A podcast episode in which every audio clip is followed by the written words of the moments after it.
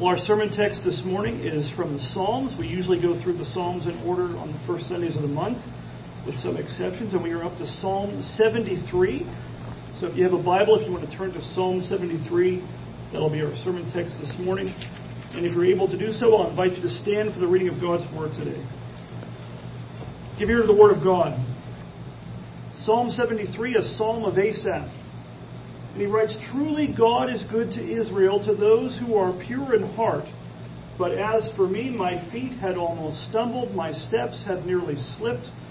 For I was envious of the arrogant when I saw the prosperity of the wicked. For they have no pangs until death, their bodies are fat and sleek. They are not in trouble as others are, they are not stricken like the rest of mankind. Therefore, pride is their necklace, violence covers them as a garment. Their eyes swell out through fatness, their hearts overflow with follies. They scoff and speak with malice. Loftily they threaten oppression. They set their mouths against the heavens, and their tongue against uh, struts throughout the earth. Therefore his people turn back to them and find no fault in them. And they say, How can God know? Is their knowledge in the Most High. Behold, these are the wicked, always at ease, they increase in riches. All in vain I have kept my heart clean and washed my hands in innocence. Uh, for all the day long I have been stricken and rebuked every morning. If I had said, I will thus, uh, I will speak thus, I would have betrayed the generation of your children. But when I thought how to understand it, this seemed to me to be a wearisome task. Until I went into the sanctuary of God, then I discerned their end. Truly you set them in slippery places, you make them fall to ruin. How they are destroyed in a moment, swept away utterly by terrors. Like a dream when one awakes, O Lord, when you rouse yourself, you despise them as phantoms. When my soul was embittered, when I was pricked in heart, I was brutish and ignorant. I was like a beast toward you. Nevertheless, I am continually with you. You hold my right hand. You guide me with your counsel, and afterward you will receive me to glory. Whom have I in heaven but you? And there is nothing on earth that I desire besides you. My flesh and my heart may fail but God is the strength of my heart and my portion forever. For behold, those who are far from you shall perish. You put an end to everyone who is unfaithful to you. But for me it is good to be near God. I have made the Lord God my refuge, that I may tell of all your works. Amen. This ends the reading of God's word. You may be seated. Well, the grass withers, the flowers fade, but the word of our God stands forever. Let's, let's pray and ask God to teach us His word this morning. Heavenly Father, we thank you for your word. And we ask once again that you would teach us by your Holy Spirit, give us understanding into these things. Be with me as I speak, and be with all of us who listen. Give us, by your Spirit, eyes to see and ears to hear great things from your word. For it's in Christ's name and for his glory that we pray. Amen. Well, I don't know about you, but if you've been a Christian for any length of time, I'm guessing you probably have a handful at least of the Psalms that jump to mind. If I were to say, what's your favorite Psalm or what are your favorite Psalms? Uh, a lot of people, Psalm 23, with obvious reasons, comes to mind. Well, Psalm 73 is one of my favorite Psalms in the whole book. I know you're not supposed to pick favorites. The whole Bible is God's Word, but Psalm 73 has always been one of my favorites for a long time. And I have to admit, as we went through our study of the Psalms on the first Sundays, uh, I kind of had one eye on this one. I sort of circled it in the calendar, not literally, but I saw it coming closer and closer and kind of looked forward to it in the one sense and also was kind of petrified by it on the other. You know, you, the Psalms that are very familiar or meaningful are the ones, any, any text of Scripture, uh, you just don't want to, to mess it up. You know, you're, it's like you love it so much, you're almost afraid you're not going to do it begin to do it justice. And so, Lord willing, we'll be edified by some time in this psalm this morning. But um, what, if you like Psalm 73 like I do, what makes it stand out from the others? Not that the others aren't scripture, not that they aren't important and for our good, but I think in some ways this psalm resonates with some of us uh, because it, it resonates with our experience in this life in so many ways. You know, it's easy to identify with what the psalmist writes here. It's easy to sympathize with what he says about his predicament, about his trouble. And what, what is the psalmist's predicament? What is his trouble? What is vexing him in this psalm? He was perplexed and troubled by the prosperity of the wicked. He was troubled by the prosperity of the wicked. Look at verses 1 through 3. Verses 1 through 3, there he gives us his confession of faith in God, that God is good. But he also gives us, uh, honestly, his confession of his struggles with doubt as to the goodness of God at times in his life. The Bible, you know, the Bible is not some fairy tale book. The Bible is as real as it gets. The psalmist, uh, thankfully for our sakes, is very honest about his struggles. And in verses 1 through 3, he says this Truly, God is good to Israel, to those who are pure in heart. But as for me, as for me, my feet had almost stumbled my steps had nearly slipped, for I was envious of the arrogant or the foolish uh, when I saw the prosperity of the wicked. In other words, he knows what's true. He believes what's true about God, but sometimes in life, he saw things that he just couldn't square up with that and didn't know what to do with it. It shook his faith a little bit at times in his worst moments in the goodness of God towards him. And so his confession of faith is a simple one, I think, one that many of us often echo from time to time uh, in our day as well. We often say, God is good. You know, He's good all the time. He's good when He answers our prayers. He's also good when He says no. We don't often say God is good when we hear the word no from God, but, but God is good. A simple uh, profession and confession of faith. And notice he's not just saying in some abstract way that God is good. As true as that is, he's not just saying that God is inherently good in and of himself, although that is true. He's saying more than that. He's saying God is good, not just good, but good to his people. God is good to his redeemed people. He's even good to us who believe. That's what he is saying in this psalm. He's not just good, God is good to us. Amen? If you're a believer in the Lord Jesus Christ, it's okay for Presbyterians to say amen once in a while, right? If you're a believer in the Lord Jesus Christ, if you've been a believer for some time, to say for you to say that God is good and God is good to you, it, it's a big understatement, isn't it? It doesn't begin to scratch the surface of how good God is to us. It doesn't do justice to the mercies of God towards us in Christ. And notice here that Asaph, the psalmist, that's his name, he doesn't just say that God is good to every Israelite according to the flesh. He doesn't just say God is good to everybody who professes faith in Him or who belongs to the visible church, as if God were a respecter of persons or as if one's nationality, ethnicity, or religious heritage were some kind of divine winning lottery ticket, regardless of one's faith in life. He says God is good to Israel, and then he kind of explains or adds what he means by Israel to those who are what? Pure in heart.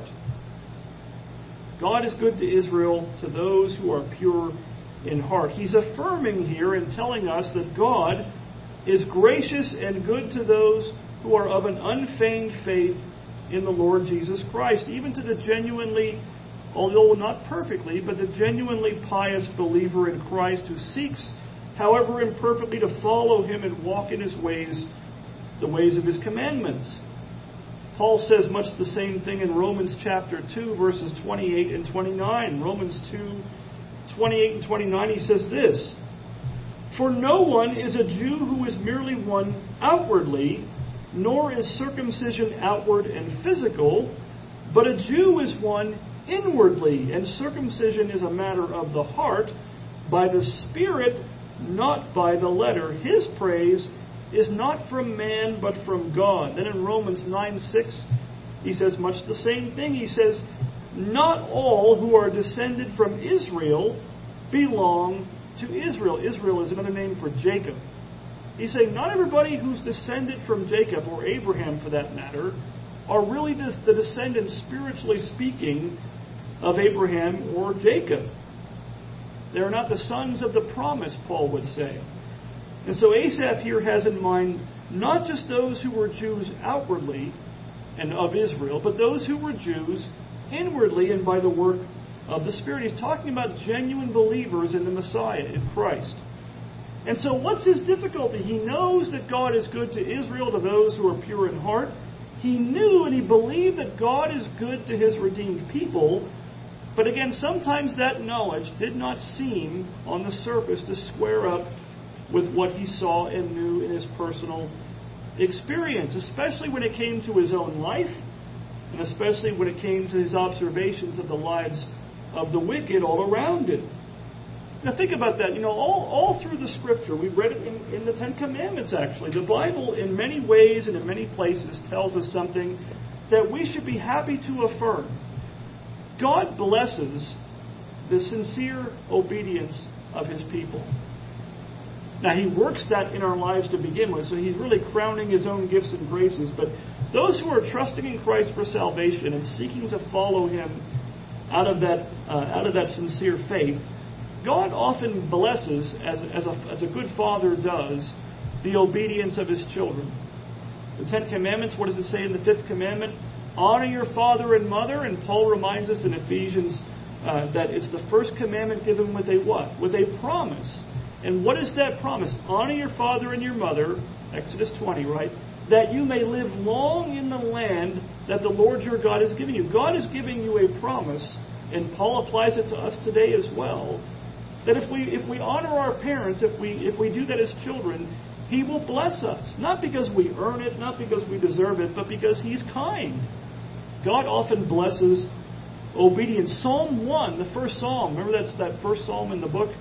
I won't quote it at, you know, at length, but he says, Blessed is the man who, uh, what does he say, doesn't uh, walk in the way of the wicked, he doesn't stand, he doesn't sit in the counsel of the ungodly, all these things. But what does he do? But his delight is in the law of the Lord, and on his law he meditates day and night. And he says, What will that man be like? He'll be like a tree planted by streams of living, living or running water, whose leaves don't wither. Uh, he bears fruit in all seasons, and he prospers in whatever he does. So the very first psalm in the book sets the stage and says, God blesses his people when you, when you delight in His Word out of love for God and meditate upon it and seek to, to obey God's Word, however imperfectly but sincerely, God will what? Prosper you in everything you do. Now, Asaph is looking at his life and looking at those around him who didn't follow the Lord. and He's saying, sometimes it doesn't feel like Psalm 1's promise is coming to, to fruition. Sometimes it seems like the wicked are the ones prospering in whatever they do, in their iniquity and sins even, and God's people suffer affliction and lack and want. It just doesn't seem right to Him. And I think sometimes, if we're honest, we don't think it seems right to us either. And that gives us the same kind of problem and, and, and vexation that the psalmist speaks of here. In fact, in, the, in verse 2, Asaph, the psalmist, tells us that his feet had almost stumbled because of this, and that his steps had nearly slipped. This was a real stumbling block for him. This was not some hypothetical abstract thing that he just pondered in his mind. It almost wrecked how he lived. You can see the logic. He's saying, hey, if the wicked prosper and those who serve God suffer affliction and persecution and want and deprivation, maybe I'm on the wrong team. If, if, if doing the easy thing of sin leads to prosperity, maybe I should rethink this whole following the Lord thing and follow their way. It almost caused him to abandon the way of God and the way to life. It almost caused him to give up on seeking to live for God at all. In verse 13, look what he says. All in vain, this is what he's telling himself, all in vain, you know, for nothing, have I kept my heart clean and washed my hands in innocence? It's like he's saying, What's the use? Where's the blessing? Where's the prosperity? He, he just about came to conclude that living the Christian life and seeking to walk by faith and cleanse his heart and hands, his inward purity as well as his outward actions, that that was worthless and vain. he started to think it's no use living and serving God. Have you ever felt like that? You know, most of us don't admit that kind of thing. Most of us would be not, not like the psalmist. Remember, the psalmist said, If I had said thus, if I had spoken this way, I would have betrayed the generation of your children. And yet, thankfully, he wrote this out for our benefit. And if we're honest with ourselves, I think most of us can say that at one time or another, maybe more than once or twice, we have felt that way. We felt like it's just no use in serving God and trying to do the right thing. That it's no use in seeking to persevere and, and doing God's commandments in every area of your life. If, if that's how you feel now, if that's how you've ever felt, you're in pretty good company. And remember, Asaph says in verse 15, If I had said, I will speak thus, I would have betrayed the generation of your children. He wrote this down for our edification and our benefit. But he's saying, I almost was at such an end of my rope that I just said, it's all in vain to serve God. That that was his testimony, almost. And yet he did not do that. He refrained from saying such a thing. Now, in verses 4 to 15, Asaph, our psalmist here, what he does is he spells out for us in some hyperbolic fashion, I guess you could say, his perception of the prosperity of the wicked. And so we're going to look briefly at the apparent prosperity of the wicked in this life. The apparent prosperity of the wicked. He says in verse 4 they have no pangs, they have no sorrows, right? Uh, they have no pangs until death. Their bodies are fat and sleek. I know that sounds weird, uh, but it means they aren't starving. They, they don't lack food. They have food on the shelves. In our day, to call them fat sounds like an insult. He's saying, yeah, they've got everything they need. They're fat, their bodies are fat and sleek. In other words, the wicked, in his opinion, were living their best lives now. They were having a good old time. Verse 5, he goes on to say, They are not in trouble as others are. They are not stricken like the rest of mankind. They never seem to have any problems. They don't ever seem to have to answer for their folly and their wickedness. They never even seem to get sick like the rest of us mere mortals. You know, when everybody else is falling sick, they just wander around blithely through it all and don't get sick. Then he says in verse 6 Therefore, because of all that, pride is their necklace. In other words, they're emboldened and encouraged in their wickedness because nothing seems to happen. The hammer never seems to fall, the judgment never seems to come. And so he says, Their hearts overflow, verse 7, their hearts overflow with follies.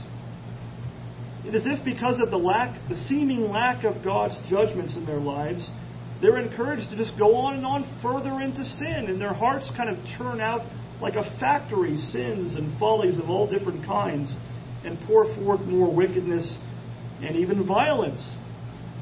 This also spills over into their speech. Look at verses 8 through 9. He says, They scoff and they speak with malice. Loftily they threaten oppression.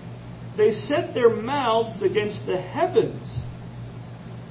You should be afraid to do that. They blaspheme God. They set their mouths against the heavens, and their tongue struts through the earth. So their, their mouth hates God and man, hates heaven and the earth itself, and says all kinds of evil things against both heaven and earth. There's no end of their scoffing, no end of their malice, their blasphemies they utter in their vanity and pride. They, they basically curse God and man with impunity. Nothing seems to happen. And then in verses 11 to 12, the psalmist kind of sums it up and says this And they say, How can God know? Is there knowledge in the Most High? Behold, these are the wicked, always at ease, they increase in riches. Reminds me of the words of Romans uh, 3:18 where Paul is citing Psalm 36:1. He says, "There is no fear of God before their eyes." You know, if you know, we looked at this a few weeks ago, I think. Uh, Romans 3, a, a good part of Romans 3 is kind of Paul's summary statement of the doctrine and reality of total depravity of man in sin. And that verse I just read, that statement by Paul quoting Psalm 36, is the capstone to that whole section. All those things about there's no one, no one righteous, no not one, no, none who does good, all that stuff. The, the thing that tops the whole thing off is there is no fear of God before their eyes. That is a boiled down, so to speak, summary of human depravity outside of Christ and of iniquity and sin. Now, you can probably see the twisted logic in the mind of the wicked here. The wicked and the unrepentant, they go on sinning before God. They don't see any judgment forthcoming. In fact, they really see the opposite of judgment coming, don't they? Why? They're prospering. It's almost like the worse they get, the more God seems to bless them and make them prosper, both financially and, and otherwise. And so they kind of tell themselves, how can God know? He must not know, or he must not care. Because the worse I get, the more he seems to be ignoring it or positively blessing me for it. And so they're, they're really denying God's omnipresence, his omniscience. They're saying that God either doesn't know or doesn't care, he doesn't take notice of these things, or they're denying his holiness and his judgment. But what does the Bible say about that? Does God know? Does God see? Look at Hebrews 4:13 it says, "And no creature is hidden from his sight, but all are naked and exposed to the eyes of him to whom we must give account." The, the wicked says, Is there knowledge in God? Does God know? God knows. He sees everything. In fact, it's, it's kind of a startling way for the writer of Hebrews to say it. All are naked and exposed to the eyes of Him to whom we must give account. They're seeing everything, then they're seeing everything. All of our sin and iniquity and wickedness is as an open book, as a naked uh, an exposed person in the eyes of God. He sees every last thing that we do, say, and think in all of its wickedness. No creature is hidden from his sight. No, not one, not you, not me, not anyone. In fact, the writer of Hebrews warns us that all are naked and exposed in the eyes of God. In other words, God knows and judges the thoughts and intents of our hearts. Not just our words that everybody else can hear, not just our outward actions, not just the things that other people can see, even our thoughts. Remember the tenth commandment? No covetousness. Now you, you might be able to tell if someone's covetous or you know by, by seeing how they act and talk. But God sees the covetousness behind our other sins where we don't. He sees all those things and will bring even those thoughts and intents of our hearts into judgment. Now, the last thing that the psalmist says here about the apparent prosperity of the wicked is in verse 12. He says, Behold, these are the wicked, always at ease, they increase in riches. You know, the word behold, we don't use that very often, but behold, like, get a load of this guy. See what he is like. See what the wicked is like. Despite their wickedness and their oppression of God's people, he says they are always at ease. They've got their feet up. It's not even hard for them, and they increase in riches. They just seem to get away with everything. And not just get away with it, but they seem to prosper despite their wickedness against God and God's people. Now, all of this, uh, the psalmist tells us, began to take a toll on him. Back in verses 2 and 3, the psalmist says that his feet, what, had almost uh, stumbled, his steps had nearly slipped. And why was that? He confesses to us uh, that he was, quote, envious of the arrogant or the foolish in verse 2 and 3. Why, and why was he jealous of the arrogant or foolish? Precisely because he saw what? The prosperity. He says, saw, I saw the prosperity of the wicked. He saw it with his own eyes, and that's what made him envious or covetous or jealous of him. Now, that, that Hebrew word in that text that's translated as prosperity here in the ESV is actually the Hebrew word shalom. It's not the word for riches, although he talks about that. It's the word shalom. It has the idea that word does of peace. In fact, that's the Hebrew word most commonly translated peace in the Bible. It has the idea of peace, of wholeness, of, of life, of prosperity, even of the blessing of God. When you have the shalom of God, that's what you have. Uh, this is not typically a word that you would expect to see associated in the Bible with the wicked. Shalom for the wicked. In fact, Isaiah 57:21 says, "There is no peace says my God, for whom? The wicked. We, you know, Rob talked about cliches. We say no rest for the wicked. It comes from the Bible. It's no peace for the wicked, but it's not a cliche and it's not meant to be funny. There is no peace, no shalom for the wicked. But it doesn't always seem that way to us, to our perception, does it? But I think Psalm 73, one of the lessons of this psalm is appearances can be deceiving. They can be deceiving. So the psalmist looked at his own life, as we often do. He looked at his own afflictions, his poverty, and then he looked around at the wicked around him who were living it up and prospering, and it tempted him, it caused him to envy, to covet, to be jealous. Now we know again from the tenth commandment that covetousness, envy, is sin. And so covetousness in general is certainly forbidden us, but how much worse is it when the people of God not just covet, but they covet the life of the wicked? Of all the things for us to be jealous of and covetous of, how awful is that? That we at times are tempted by the covetous by covetousness of the prosperity of the wicked. But when we get this way, we're coveting a false peace.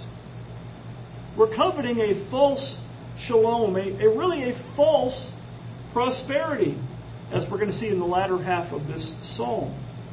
Look at some of the bad fruit that comes from such false things, from, from coveting such false things, and a lack of contentment in what God has done in and for us. It causes us, like the psalmist here, it, so, it causes us to conclude that it was all in vain, that we kept our hands and hearts clean. Living for God, it was all it was a waste of my time, is what we are taught to think when we think of things the wrong way and, and are jealous of a false prosperity. You know, we've, we've been looking at 1 Timothy, and we're up to chapter 6 if you've been here in recent weeks. And we've looked at a, a number of things that Paul says in 1 Timothy about godliness. He says in 1 Timothy 4 8, godliness is of value in every way, as it holds promise for the present life and also for the life to come. In other words, the blessings of godliness are not just for later.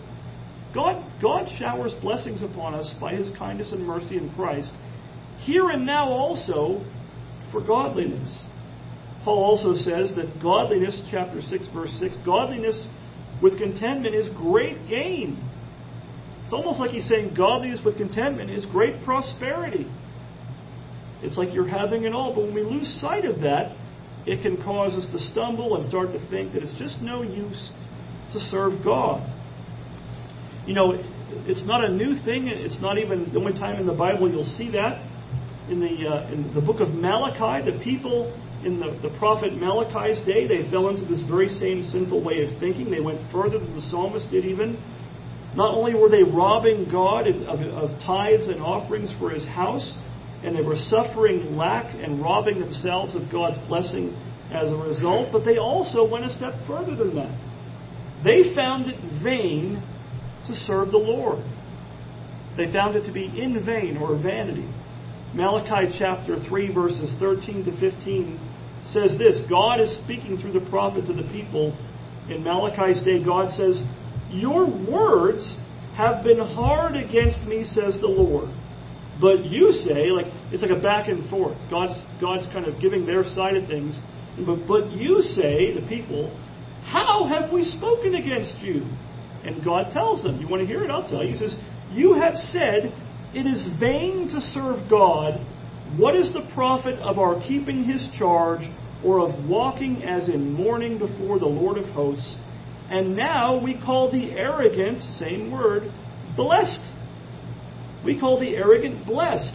Evildoers not only, here it is again, prosper, but they put God to the test and they escape. And he goes on to say, There are some who fear God in Israel, and, and he blesses them for it. But many of the people in Malachi's day had basically thrown their hands up in the air and ceased serving God from the heart. One of the ways that showed was in their robbing God of tithes and offerings. It wasn't the only thing. The worst thing wasn't just that, it was that they said, It's vain to serve God. I give up. And God called them to account for it, didn't He? They had grumbled against God, saying it was in vain to serve Him. What's the profit of it? Uh, rather, they began to call the arrogant blessed. They were living out part of Psalm 73 in many ways. So we've seen the prosperity of the wicked. We've seen the, the problem of envying the prosperity of the wicked. But there's a turning point in this psalm, isn't there? Thank, thank the Lord. A turning point in verses 16 to 17. There, something changed. The psalmist's perspective was altered. There he tells us, verses 16 to 17, But when I thought how to understand this, it seemed to me a wearisome task until, until what? Until I went into the sanctuary of God, then I discerned their end. When he went into God's house, his perspective changed 180. He saw things for the way they really were and the way they really are between him and also between the wicked and God. It was a wearisome, toilsome task for him to try to figure this stuff out, but only until he went into God's sanctuary. When he went into the house of God, then he saw things the way they really were. You could say that joining in the public worship of God's people in the sanctuary or holy place reoriented his entire perspective. He saw things how they really were in light of eternity. The wicked and the unrepentant in this life may seem to be prospering right now, but this is far from the truth. They may seem like they're prospering, but they really aren't. For the wrath of God yet abides upon them, and God, he says, has set them in slippery places so that he makes them, verse 18, fall to ruin. Remember before, earlier in the psalm, he says it's like they have their feet up. They're always at ease. Nothing ever happens. Not so. God has set them in a slippery place. I don't know how many of you were raised back east where it actually has snow and ice and things like that, like I was, but you know, there's black ice. You, you won't even see it. You're walking and you think it's, you're fine, the sidewalk's clean, and what happens? You slip and fall and hopefully don't injure yourself. You, you look silly if anybody, if you fall, you look around, who saw me? You know, you're in a slippery place. Well, in a much more serious way, God puts the wicked in a slippery place that, that, that place of prosperity is like a trap. They're just waiting for the fall that is sure to come. Now, see how important here the worship of God's people together on the Lord's Day every week is to our well being. See how it reminds us of the truth of God's Word and the reality of eternity. How often during the week are you, are you made to think of eternity and the way things really are between God and His people and God and the wicked? Most of the time, we are too busy with our work, our entertainments, and whatnot, that we're, eh, we're distracted from those kinds of thoughts, but not when you come to church. At least it shouldn't be. When you come into the Lord's house on His day, one of the effects of it should be to change and reorient our thinking back to the way it should be. See how much harm we do to our souls and the peace of our own hearts and minds when we don't diligently attend upon the worship of God and the preaching of His Word on His day. It may seem like a small thing, but it adds up because we start thinking like the world and we start thinking even like the psalmist did for a time before he went into the sanctuary of God. I always think of this, you know, think about this. How many churches do you see around that fashion their worship around worldly entertainment, which does nothing to remind us of the holiness of God, the reality of eternity, the future judgment of the wicked, and the eternal blessedness of the redeemed. Any worship that fails to do those things doesn't live up to the definition of worship at all. And it's not the kind of worship the psalmist walked in on and had his life and mind changed by. Now, the psalmist reminds himself and us that God has truly set the wicked, what does he say? In slippery places and makes them fall to ruin. It brings to mind for me the words uh, of Deuteronomy chapter 32, verse 35. Deuteronomy 32, 35, where it says this Vengeance is mine and recompense for the time when their foot shall slip, for the day of their calamity is at hand, and their doom comes swiftly.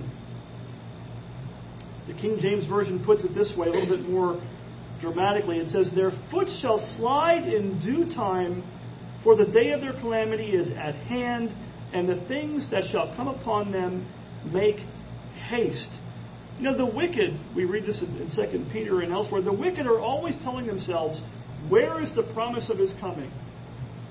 Yeah, I keep hearing all about, now nobody hears it these days, I keep hearing about the judgment of God and, and, and hell and condemnation. Where is it? You know, it's kind of that picture of the person. I don't know if anybody's ever done this, but you hear stories where somebody says, If there's a God, let him strike me dead with a lightning bolt right where I stand, and what happens? As far as I know, no one's gotten struck by a lightning bolt. But they take that to mean that God doesn't care, or that there is no God, or there is no judgment. And they fool themselves in, in doing it. God says, Their foot shall slide in due time. Whose time? Who sets that time? God does. The day of their calamity is at hand. To them, it feels like it's way off in the future if it ever would come. And God's saying, It's at hand, it's at the door. And then He says, The things that shall come upon them make haste. What a frightening, sobering picture of the judgment of the holy God against the wicked that that is in that verse of Scripture. That verse I just read from Deuteronomy 32, you may know, was the sermon text of Jonathan Edwards' sermon, Sinners in the Hands of an Angry God. It's the most, I, I want to say arguably, but it's probably not even needed to say that. It's the most famous sermon in American history. They used to teach it in public schools, if you can believe that.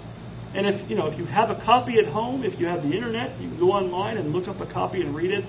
It is stunning when you read it. The, the description of, of the judgment of God from that text. Uh, you know, many have said that that sermon, which they say Edwards delivered, you think I'm boring, Edwards delivered it from a monotone. I, I at least look up once in a while. Apparently, he looked like this. I think he had trouble reading in his older age, and just read it monotone, word for word, and people were screaming. They were crying out, What do I have to do to be saved? Right? People, people credit that sermon by God's grace with being used by God in part to spur on the Great Awakening in the 18th century in New England. You know, a, it was a remarkable exposition of the judgment of God and the reality of hell. Edwards in that sermon says things like this There is nothing that keeps the wicked men at any one moment out of hell but the mere pleasure of God when he says pleasure, he's talking about God's good pleasure, his own, to us, seemingly arbitrary will. Because God just wants to. The only reason they're not in hell now is because God hasn't decided, so to speak, to throw the switch. But it's going to get thrown. He says this uh, also.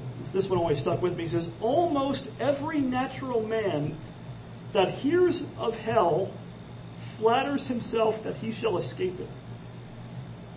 Almost every natural man that hears of hell, and how many don't even hear of it, flatters himself that he shall escape. Well, that won't happen to me. That happens to other people, but not me. That's how the natural sinful mind works. And so, if you're outside of Christ, if you're still in your sins and unbelief, uh, don't presume upon the grace of God and His patience and long suffering. You will not escape the judgment of God unless you repent and turn to Christ by faith. Your foot, as that text says, will slip in due time unless it is standing on the rock, which is Christ Jesus the Lord. And what does the psalmist say about us as believers today? You know, he gives us the right view of the, of the prosperity of the wicked, but he also wants us to have a right view of God's people, of his redeemed as well. He reminds us that God really is good to Israel, to those who are pure in heart in the rest of the psalm, if you look at verses 23 and following, he says, God is always with us. God always holds us by the hand. He says he guides us, or guides me, but he's talking about us too. He guides him with his counsel. And in verse 24, afterwards you will do what? Receive me into glory. What a contrast. The wicked, their foot is going to slip in due time. They are going to fall to everlasting ruin. But if you're a believer in Christ, no matter how humble, no matter how afflicted you may be, God will guide you all your life and then receive you into what? glory. We can't even comprehend what that means. One day you will never again be jealous or envious of the prosperity of the wicked, but they should be envious of you now. They should be the ones who are envious and coveting, not you if you're a believer in Christ. And then lastly, he says that God himself is the strength of his heart and his portion forever. The wicked aren't prospering. They never do because they don't have God. They have God against them. Their foot is going to slip in due time. I hope that is no one listening to my voice right now. But if you're a believer in Christ, you have God. You have God as your portion. And you will be with him in glory for all eternity by his grace in Christ. Look at the last verse of the psalm. He kind of sums it up. Verse 28. As for, but as for me, it is good to be near God. For the wicked, it's not good to be near God. But for the believer in Christ, it's good. Same word he started the psalm with. It's good to be near God. I have made the Lord God my refuge, that I may tell of all your works, which is what he does here in this psalm. Amen.